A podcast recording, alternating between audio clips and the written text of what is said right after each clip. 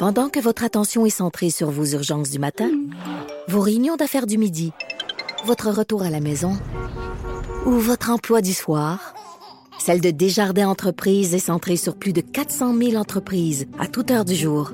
Grâce à notre connaissance des secteurs d'activité et à notre accompagnement spécialisé, nous aidons les entrepreneurs à relever chaque défi pour qu'ils puissent rester centrés sur ce qui compte, le développement de leur entreprise.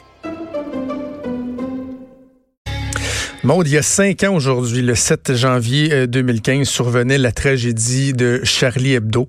Euh, alors que euh, au matin, les deux frères Kouachi, Shérif et Saïd, faisaient éruption dans la salle de rédaction de Charlie Hebdo, tuant 12 personnes. Quelques heures plus tard, un de leurs complices, Amédi Koulibaly, tuait cinq autres personnes.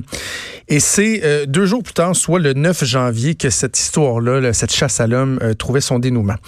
Notre prochain invité a eu un rôle crucial à jouer dans le dénouement de, cette saga, de cette tragédie. Il était le directeur, il est toujours le directeur de l'imprimerie de Damartin en Jouel, où s'étaient réfugiés les frères Kouachi. C'est Michel Catalano qu'on rejoint en ligne. Monsieur Catalano, bonjour. Bonjour.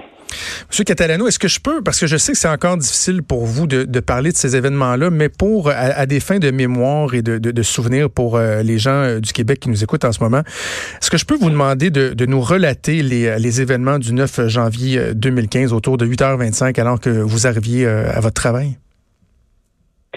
Alors, en fait, j'étais déjà, moi, sur place à l'intérieur de, de l'entreprise, dans mon entreprise, et on discutait avec mon employé lorsque on a sonné à la porte et, et croyant que c'était euh, un commercial qui devait venir me présenter un produit, j'ai, euh, on a ouvert la porte sans se pied.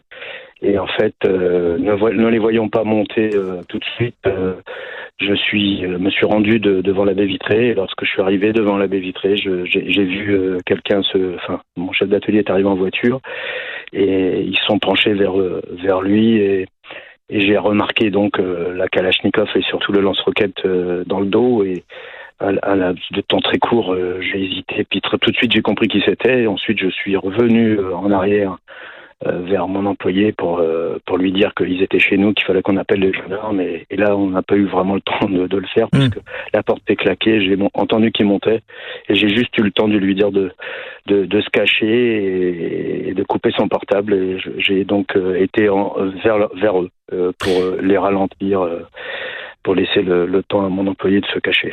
Lorsque vous pensez à ces premiers instants-là, vous avez dit à votre employé, à Lilian le, le père, d'aller se cacher. Est-ce que, est-ce que vous avez analysé votre processus de réflexion? Qu'est-ce qui fait que d'emblée, vous avez choisi de, de, penser à votre employé, à protéger votre employé euh, au, au, risque de, de vous mettre, vous, en danger? En fait, euh, le processus, il est simple. Cet employé était chez moi depuis 9 ans. Il est rentré comme apprenti. Euh, il avait 26 ans. Euh, c'est voilà, c'était pour moi comme un, je le comparais un peu à mon fils qui travaille aussi dans l'entreprise. Donc c'est c'est une réaction, j'allais dire paternelle, et puis de chef d'entreprise. Je suis le chef d'entreprise. Mm. C'est aussi ma partie, c'est aussi ma responsabilité de, de faire en sorte que les choses euh, que je, je, je, suis là pour ça aussi. Donc euh, j'ai pensé à ça et en fait c'est ce qui m'a fait réagir, je pense, comme comme ça parce que évidemment euh, euh on aurait plutôt euh, envie de se, sauver, mais là il n'y avait pas de possibilité. Donc il fallait que je fasse quelque chose et c'est ce qui m'est tout de suite euh, apparu. En fait, c'est ce qui m'a aussi sauvé la vie. Après, c'est que de toute façon, j'ai pensé qu'à ça, c'est à lui sauver la vie à lui. Quoi. Voilà, c'est, ça a été vraiment ma force euh, ce jour-là. En fait, lui me dit toujours qu'il m'a que, que, je lui ai sauvé la vie et moi, je lui dis toujours que c'est lui parce que du fait, à partir du moment où j'ai commencé à, à penser, à, en parler avec moi, j'ai pensé qu'à, lui en disant faut pas qu'il le trouve, faut pas qu'il le trouve et c'est ce qui m'a permis de, de, rester calme et de pouvoir tenir aussi longtemps euh, face à eux sans sans défaillir. Donc à ce moment-là, Lilian lui a pu aller euh, se cacher en dessous de carrément d'un évier, dans un cabinet, dans une, pièce là, euh, très contiguë. Et, vous, vous avez vous avez changé, vous avez contribué à, garder les, deux frères, euh, les deux frères calmes. Vous avez même soigné un des deux frères qui était blessé. Oui, alors en fait, euh, ce qui s'est passé, c'est qu'on a effectivement, j'ai conversé avec eux, j'ai suis resté calme, j'ai essayé de garder mon calme le plus possible, j'ai tout fait pour qu'ils aillent pas au fond, qu'ils aillent justement parce que quelquefois ils, ils fouillaient dans les bureaux et j'avais peur qu'ils trouvent Lilian, donc hmm. c'est pour ça que j'aurais proposé un café pour les ramener devant la vitrine pour qu'ils soient vus aussi. Et effectivement, je les ai soignés parce qu'à un moment donné, deux gendarmes sont arrivés, il y a eu des, échanges de coups de feu et quand ils sont remontés, euh, ils ont commencé à regarder dans tous les bureaux pour me retrouver parce que je m'étais réfugié dans mon bureau cette fois-ci. Et du coup, je suis ressorti de mon bureau pour leur dire je suis là. et quand j'ai vu qui, dans quel état, euh, parce que là, c'était en face, j'avais en face de moi évidemment maintenant deux personnes qui avaient commencé à tirer, à commencer le processus. Mmh. Ils avaient voulu, c'est-à-dire, euh, ils étaient partis pour tuer un maximum de monde. C'est ce qu'ils m'avaient dit. Euh, je me suis effectivement il, était blessé et j'ai voulu qu'il n'aille pas au, fond où étaient cachés des liens. Je lui ai demandé de, que j'allais le soigner. Je l'ai ramené vers l'avant du bâtiment où j'avais une petite de secours rapide et c'est avec ça que je l'ai soigné. Racontez-nous le dénouement. Comment tout ça s'était terminé? Alors en fait, euh, quand moi j'ai fini de les soigner, je suis sorti à l'extérieur et euh, parce qu'il m'avait dit d'aller en découdre avec euh, avec la police et il mhm. voulait évidemment en découdre. Et quand je les ai soignés à plusieurs reprises, j'ai refait le pansement et euh, j'ai demandé à sortir la troisième fois parce que je voulais qu'ils sortent du bâtiment, parce que je savais très bien que si l'assaut ou si quelque chose se passait alors qu'on était tous les deux à l'intérieur et que l'extérieur ne sachant pas qui était à l'intérieur, ça risquait d'être compliqué. Donc euh, j'ai demandé à sortir, ils m'ont laissé sortir et au moment où je suis sorti, euh, j'ai levé les mains pour que la police ne, parce qu'ils m'ont fait des sommations de nécessaires, mais j'ai continué à aller vers eux. Une fois que je suis sorti, j'ai expliqué qu'ils étaient à l'intérieur et moi, croyant qu'ils allaient sortir, ils ne sont pas sortis tout de suite. Et euh, du coup, ensuite, il a fallu avec la avec le GIGN travailler sur euh, l'assaut qu'ils allaient mener. Et, euh, et, ensuite, ils sont sortis à 17 h donc moi, je suis sorti avant midi. Ils sont ils sont sortis à 17 h et donc l'assaut a été donné en même temps. Et et j'ai et Lilian est sorti vivant de ça et donc ça c'est c'est évidemment la seule chose que qui, qui me réjouit encore aujourd'hui c'est qu'on soit tous les deux ici à vous parler. Ouais. Cinq ans plus tard, Michel Catalano, euh, ma prochaine question est, peut-être simple, mais à la fois euh, délicate. J'ai envie de vous dire tout simplement euh, comment vous allez? Elle est, elle est pas simple parce que en fait, souvent on me pose la question. vous voyez, aujourd'hui c'est une journée difficile mhm. parce que c'est mon anniversaire. Et euh, habituellement, avant ce qui m'était, avant cet événement, évidemment, l'anniversaire était plutôt un, jour festif auquel on avait envie. Et aujourd'hui, euh, euh, on commémore des morts. Donc, c'est, c'est voilà, le, le, ça a changé beaucoup de choses dans ma vie. ça m'a changé en tant qu'individu. je vais mieux parce que j'ai un, sommeil, un peu de sommeil réparateur, mais à l'approche de ces dates-là, je dors pas beaucoup, je dois dire. Et si je dis ça, c'est que euh, dans le reste du temps, on imagine que les choses peuvent aller, mais en fait, quand on est, euh, enfin, j'ai été excessivement marqué par ça, et je le suis encore aujourd'hui. Mais je, je, continue à vivre, je me bats pour mon entreprise, je refonctionne pour garder mes employés, pour que tout fonctionne encore, et je me suis fixé des objectifs et j'avance. Voilà. Est-ce que vous, ma façon de m'en sortir. Vous parlez donc de, de, de périodes difficiles à l'approche de la date d'anniversaire d'année en année, mais au quotidien dans l'année, est-ce que vous réussissez à avoir des journées où euh, ces événements-là n'effleurent pas vos pensées? Ou, ou c'est constant, c'est toujours, ça fait partie de vous maintenant? Alors en fait, ça fait complètement partie de moi et en fait, c'est quelque chose que, que j'ai appris à apprivoiser et à, maîtriser. Je, sens des fois de temps en temps dans certaines situations où les choses vont, j'arrive à le, contrôler, à le maîtriser, à le garder pour moi suffisamment pour pas qu'on le voit, mais c'est présent tout le temps, encore aujourd'hui de temps en temps, même en dehors de ces périodes qui, qui sont physiques beaucoup plus difficiles, hein, ces périodes-là, c'est-à-dire cette semaine, et des fois ça dure pendant 15 jours, un bon 15 jours, c'est plus difficile que les autres fois, mais dans l'année euh, j'ai appris à, maîtriser tout un tas de choses et à revivre. Et j'ai des fois, effectivement, vous avez raison, il y a des journées où dans la journée, parce que le soir ça reste toujours euh, un peu paradoxal, mais c'est au moment où on a l'impression d'être au repos que les choses reviennent. C'est difficile, il faut que je sois toujours occupé. Mais c'est vrai que de temps en temps, aujourd'hui, depuis cinq ans, il y, a, des journées où j'oublie complètement ce qui m'est arrivé, qui je suis euh, par rapport à cet événement. Euh, je vous écoute, M. Catalano, on n'a aucune difficulté, évidemment, à imaginer la douleur, le, traumatisme que vous avez vécu. Mais en même temps, il y a une partie de moi qui se dit, souvent, lorsqu'on entend des survivants, que ce soit des survivants euh, euh, de la maladie, d'accidents, d'attaques, certains vont dire, ben, ça m'a donné un, le goût de vivre, de, le goût de vivre à 100 000 à l'heure, d'apprécier de plus en plus la vie. Est-ce que, à certains égards, des fois, vous réussissez à dire, ben, à quelque part, je, suis chanceux et, j'ai envie de, de, de mordre dans cette vie-là? Alors, en fait, vous, venez de dire la, réalité des choses. Je, ne cache pas ma souffrance parce qu'elle existe et, ça, j'y peux rien. Par contre, ce que j'ai appris et ce que j'ai de, cette, de, de, de, ça, c'est que j'ai je relativise énormément. Et par contre, j'ai appris à aimer la vie vraiment. C'est-à-dire que avant, vous voyez, vous dites euh, oui, j'aime mes enfants, j'aime la nature, j'aime tout ce qu'on veut. Aujourd'hui, je m'en rends compte que ça, c'est vraiment les choses essentielles. Et vous voyez, là, on vient de passer Noël.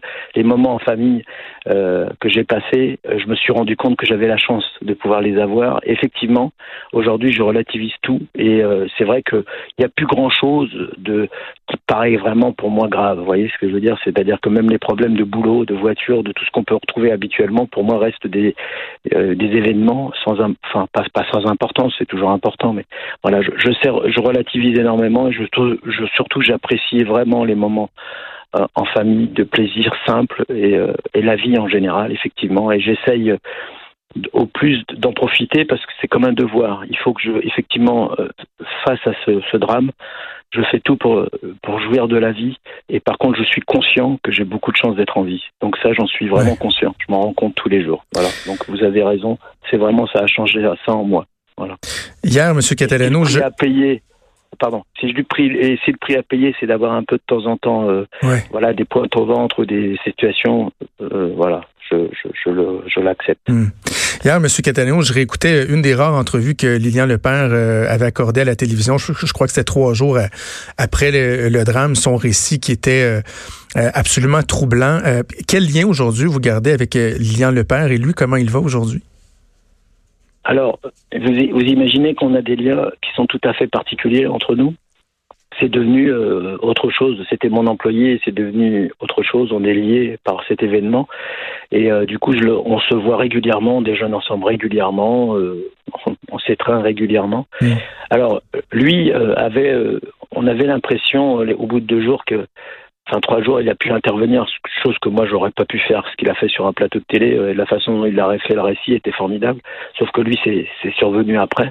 Et aujourd'hui, euh, évidemment, il avance, il est heureux. Enfin, il est heureux. Il a femme, il, il euh, comment, il, construit, il a acheté une maison. Enfin voilà, il vit une vie et j'en suis ravi. C'est ce qui me remplit le, le plus de joie. Mais quand on se voit, on n'a pas beaucoup besoin d'en parler, mais on en a parlé un petit peu il y a récemment. On voit qu'il est encore encore un petit peu euh, sous l'évier, c'est-à-dire qu'il a du mal encore, il a encore du mal aussi comme euh, comme beaucoup de gens, mais comme beaucoup de victimes à, à, s'en remettre vraiment quoi. Il n'est pas remis en, totalité. Voilà, c'est euh, il, il, a encore beaucoup de, des difficultés, mais bon, il arrive à travailler, à vivre, et c'est l'essentiel. Voilà, il profite aussi de, cette vie, s'en rend compte. Tant mieux, tant mieux. Cinq ans plus tard, M. Catalano, qu'est-ce qui reste du mouvement euh, Je suis Charlie? Puis comment va la France? Parce qu'on a eu l'impression, en tout cas ici vu du Québec, avec les, tragédies qui se sont succédées en France, qu'il y avait quelque chose qui, qui, se brisait un peu, si on veut, en France. Puis bon, il y avait ce mouvement-là, je, je suis Charlie. Cinq ans plus tard, quel constat vous dressez? Bah, en fait, euh, je crois qu'on est, on, garde quand même le souvenir de cette difficulté. on est, on est, on est tous marqués par ce qui se passe. Alors, quand on dit que ça c'est euh, que, que, que euh, certains médias disent qu'effectivement la, chose a ralenti, mais il y a encore au moins 70% de la population qui est, Charlie quand même. Hein. La, la, France reste quand même un pays dans lequel on est très attaché à des valeurs qui sont celles qui ont fondé notre pays. Donc, dans la majorité, les gens continue à l'être. Ce qu'il y a, c'est que la multiplicité, malheureusement, euh, des attentats euh, chez nous et les douleurs qui ont pu, qui pu euh, se perpétrer depuis fait qu'il y a beaucoup de plus en plus de gens qui sont victimes et, mmh. et c'est ça aussi qui fait que on est dans, on, est on est plus pareil par rapport à un acte qui aurait, qui aurait pu laisser en présager que c'était le seul et unique qui allait se passer mais avec tout ce qui s'est passé derrière l'horreur a été tellement forte que les qu'on est euh, on est devenu un petit peu plus euh, euh, pas fataliste parce que c'est c'est pas le mot qui, que je voulais employer, mais disons qu'on a on a on a on en a pris beaucoup. Euh, euh, enfin, beaucoup d'attentats derrière. Ouais. et C'est vrai que c'était différent. La, la tâche était un peu.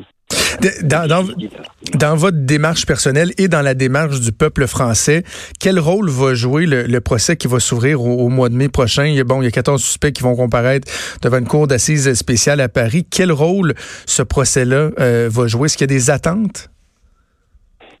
Alors, euh, bien sûr, le procès, c'est une étape supplémentaire à comment euh, c'est une étape supplémentaire vers la, résiliation, euh, la résilience, pardon. C'est-à-dire que on, on avance grâce au procès, on attend des, des questions, euh, enfin on attend un certain nombre de, de, de réponses à des questions qu'on se pose, euh, comme euh, comment sont-ils arrivés là, comment ont-ils eu un certain nombre de choses, qui les a aidés, comment ça les aider. On attend des réponses de ce type. Euh, bien sûr, on n'aura pas toutes les réponses euh, parce que évidemment un certain ceux, ceux qui qui ont été les euh, les acteurs euh, de, ce drame, euh, évidemment, sont plus là, mais on, espère pouvoir avoir un certain nombre de réponses qui nous permettent bah, d'avancer encore vers, notre résilience, c'est-à-dire de pouvoir tourner une page supplémentaire à ce, livre de, depuis cette période. Donc on en, attend à la fois plein de choses, on en espère plein de choses, mais je crois que dans le fond, on aura que quelques réponses et que quelque chose parce que malheureusement on n'aura pas toutes les réponses à toutes les questions qu'on se pose au fond de nous, que ce soit la France ou que ce soit euh, les victimes euh, de Charlie et, ou, et, et moi évidemment. Michel Catalano, je me permets de, de, vous féliciter puis de vous remercier pour euh, votre courage, votre résilience, autant hier qu'aujourd'hui. Euh, donc, de venir, euh, de venir en ondes nous parler, nous raconter ce que vous avez vécu, comment vous le vivez encore aujourd'hui. Je vous souhaite bonne chance pour la suite. Au passage, je vous souhaite un joyeux anniversaire puis merci d'avoir pris le temps de nous parler. Merci à vous.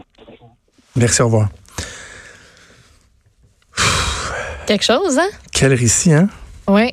Ça, ça, ça, ça, vient de chercher, hein? Oui, vraiment. Tu sais, on commence à se connaître, là. On en fait beaucoup des entrevues, là, mais euh, il y a comme que c'est impressionnant à entendre. C'est que, en impressionnant, fait. C'est pas le bon mot, là, mais c'est frappant. C'est de savoir comment lui a vécu ça de l'intérieur.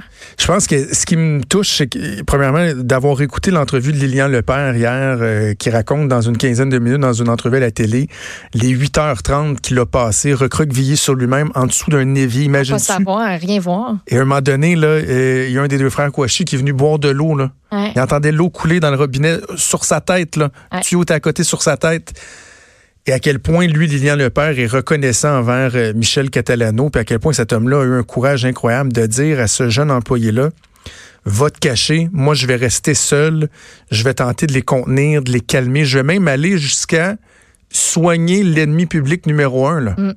Le gars qui a lâchement euh, tué 12 personnes euh, à Charlie Hebdo, là, je vais le soigner pour essayer de calmer la de chose. calmer les de calmer les choses quel courage puis tu sais dans la préparation pour l'entrevue je lisais bon des, des, des, entretiens qu'il a eu euh, dans les derniers jours puis je lisais je lisais je, je voyais que M. Catalano disait que bon c'était encore difficile pour lui mais quand on l'entend euh, on, on, le perçoit bien là Mhm. tu sais il y, a- il y a quelque chose qui s'est brisé mais en même temps je suis content aussi de l'avoir entendu dire que ça lui fait apprécier encore davantage la vie Mm. lorsqu'il y a des moments difficiles et tout ça donc tu sais que tout n'est pas perdu. Là. Tu, sais, tu dis, il y, a, il y, a, une injustice qui est innommable dans des trucs comme ça, à savoir de, de, se trouver juste au mauvais endroit, au mauvais moment. Lui, son seul tort, et bien chose pour Lilian Lepère et, et d'autres choses, d'autres personnes qui ont été impliquées dans, dans, dans cette tragédie-là ou, ou d'autres, leur seul tort, c'est d'avoir existé à un endroit, à un moment.